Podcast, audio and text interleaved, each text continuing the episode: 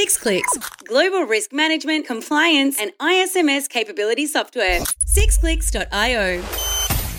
This is the Six Clicks podcast risk management, governance, compliance, and cybersecurity news and opinion from the industry's best. Welcome back. Thank you very much for joining us. We are venturing into deep waters today, so I need a pro to keep it real, uh, nice and light, because we are talking about cyber insurance. Cue the dramatic music. Uh, here in our neck of the woods, uh, when we're not chatting about risk, we're often chatting about cyber and we bang on about information security management systems because we love them uh, and the importance of folding an ISMS into your risk and compliance uh, as opposed to treating those two areas like islands, which is a, a behavior many companies need to get out of. But what about cyber insurance? Could be a bit of a dirty word for some. Uh, it's quite the junction box, though, between the risk and cyber worlds which is why we need this gentleman here. Fergus Brooks is the director of the cyber advisory practice. Fergus, uh, I know that cyber insurance is just one of your many fortes, but uh, we'll get to that in a tick. Uh, to give us, uh, by way of an introduction to our audience, just your history, uh, your background, how you ended up in insurance and as an IT consultant. Sure, thanks, Stephen. So, um, so I started out as a as a, um, a, network and support engineer back in the days when uh, when security wasn't even really a title that you could have. So security wasn't really a role. Um, but uh, as the internet developed, running around connecting people up to the internet, including some of Australia's banks for the first time, which freaks people out when they hear about that. Young people are like, "What do you mean? You're not that old?" It's like, well, it was only really 25 years ago that um, that mass adoption of the internet was happening. So, um, and sort of fell into security. Um, and I've been working in that that ever since security and more recently risk management. So I come very much from the technical side, uh, systems administration, then solution design, uh, and then into more into risk consulting, etc. And uh, more recently, uh, I took a job with uh, a large risk management company with Aon, uh, who um, were looking to bring someone on board who had security technical skills. Uh, because, um, as you just mentioned, cyber insurance uh, you know confuses a lot of people and and uh, certainly a lot of IT people trying to understand well why do we need cyber insurance? And I came into it not knowing anything about insurance or cyber insurance uh, and learned quite a bit from osmosis and and with the technical insurance experts that I worked alongside. Um, and uh, more recently I I started my own practice. Uh, one of the key reasons for this this is that uh, I recognise the gap where risk management that you've referred to, risk management is very much a, uh, a realm for large businesses, and risk consultants tend to be in the realm of large businesses, and ISO compliance is often out of the reach of uh, smallest medium businesses. Um, but um, but I still consult in terms of helping people with their cyber insurance and uh, trying to understand what they need to do, what steps they can take, so that the insurance is effective for them. When we um, talk amongst ourselves here at Six Clicks about um, risk treatments and those treatment strategies, um, transferring risk as part of managing risk is a is a valid strategy there, and hence uh, along a risk register appearing cyber insurance. But what does it actually do, and what are some of the traps that people might be um, falling into? Yeah, that's a great question. What does it actually do? So, um, again, I didn't know. I, I, was sat down in a room when I first started and uh, in the insurance industry and uh, with a bunch of policies, and I had a look at it. And uh, and what I understood from it is that basically, if you have a cyber incident, then there are some financial claims that you can make, so you can get some money back from the insurer.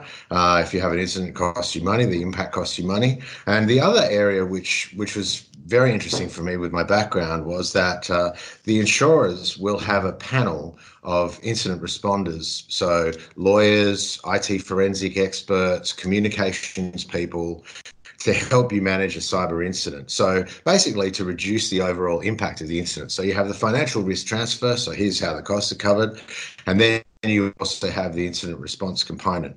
Uh, and uh, they're the sort of they're the two things that come together for that. Uh, in January 2020, Lloyd's put out the mandate um, uh, regarding affirming cyber coverage, and we read the term silent cyber. What is that?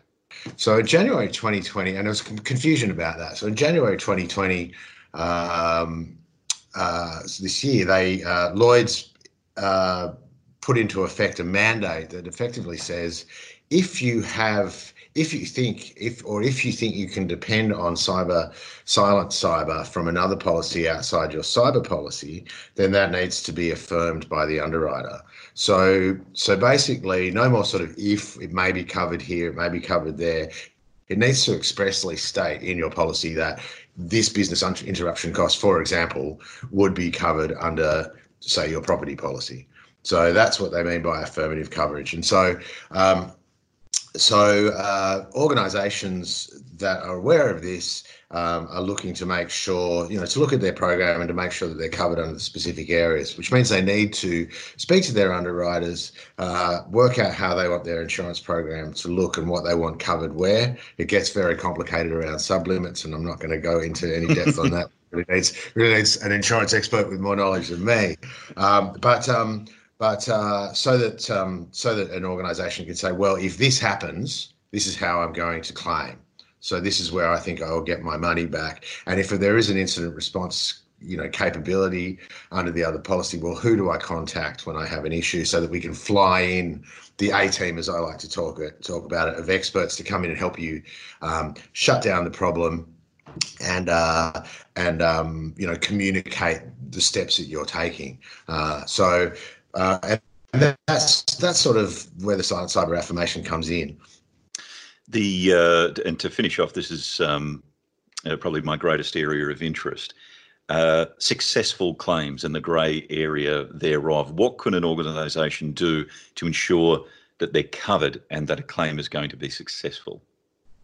Yeah, and a lot of people ask me this, and uh, and you know, we, it's not that we struggle with it. It's it's that uh, uh, I think it's pretty straightforward what an organisation needs to do, and and uh, and this is to have a look at the risks, have a look at the perils. So, what is something that could impact us? What are the key things that can impact us? And uh, uh that could be ransomware. So, let's say, for example, what's the risk to us of a ransomware attack? So, risk being you know impact and likelihood. What's the risk to us of a ransomware attack? Well, it's it can be multiple things. So, key, there's going to be a business interruption cost um, and uh, and that impact. Uh, there may also, we've seen recently with ransomware, there may also be data breach.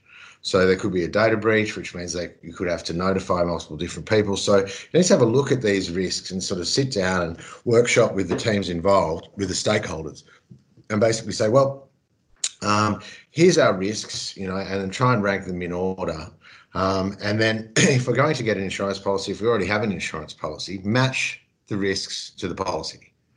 Does it state in this policy that we are covered in the event of business interruption as a ransomware attack?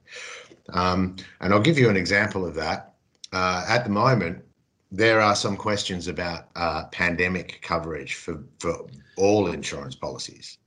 Uh, and um, and there have been talks, and there are some class actions in the UK uh, where um, insurers have said, "Well, we're not going to pay out because pandemic's not covered under the terms." It's not necessarily for cyber insurance, but it's just a red flag that everyone should be aware of. Um, so, was that covered expressly? So. I, I come I come from and that's what they call affirmative coverage. So if you run the scenarios pass the policy, then that's a really good way, uh, or get some advisors to do that for you. That's a really good way to say, if this happens, we know that we're going to be covered. And also, then you get into the insurance complexities of, well, well, how much am I covered for?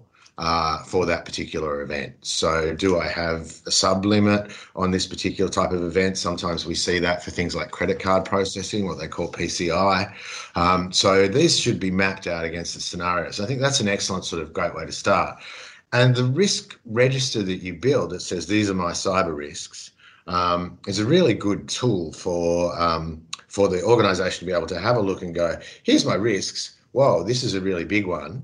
Uh, and we think that uh, we need to do this, this, and this as a mitigation strategy. So then it helps organisations to keep track of how they're working on reducing those risks or mitigating those risks as they move forward. So that's a sort of cornerstone, I think, of um, of having a of, of having successful claims because you you know you're affirmatively covered for the incident that impacted you. This is this is heavy water stuff. We need we need much more time to talk about this. I'm seriously hoping we can get you back very soon. Director of the Cyber Advisory Practice, at Fergus Brooks. Thank you very much. We'll catch you next time. Thanks very much, Stephen. Thanks for checking in to the Six Clicks podcast. Get in touch with us anytime at sixclicks.io or find us on your favourite socials.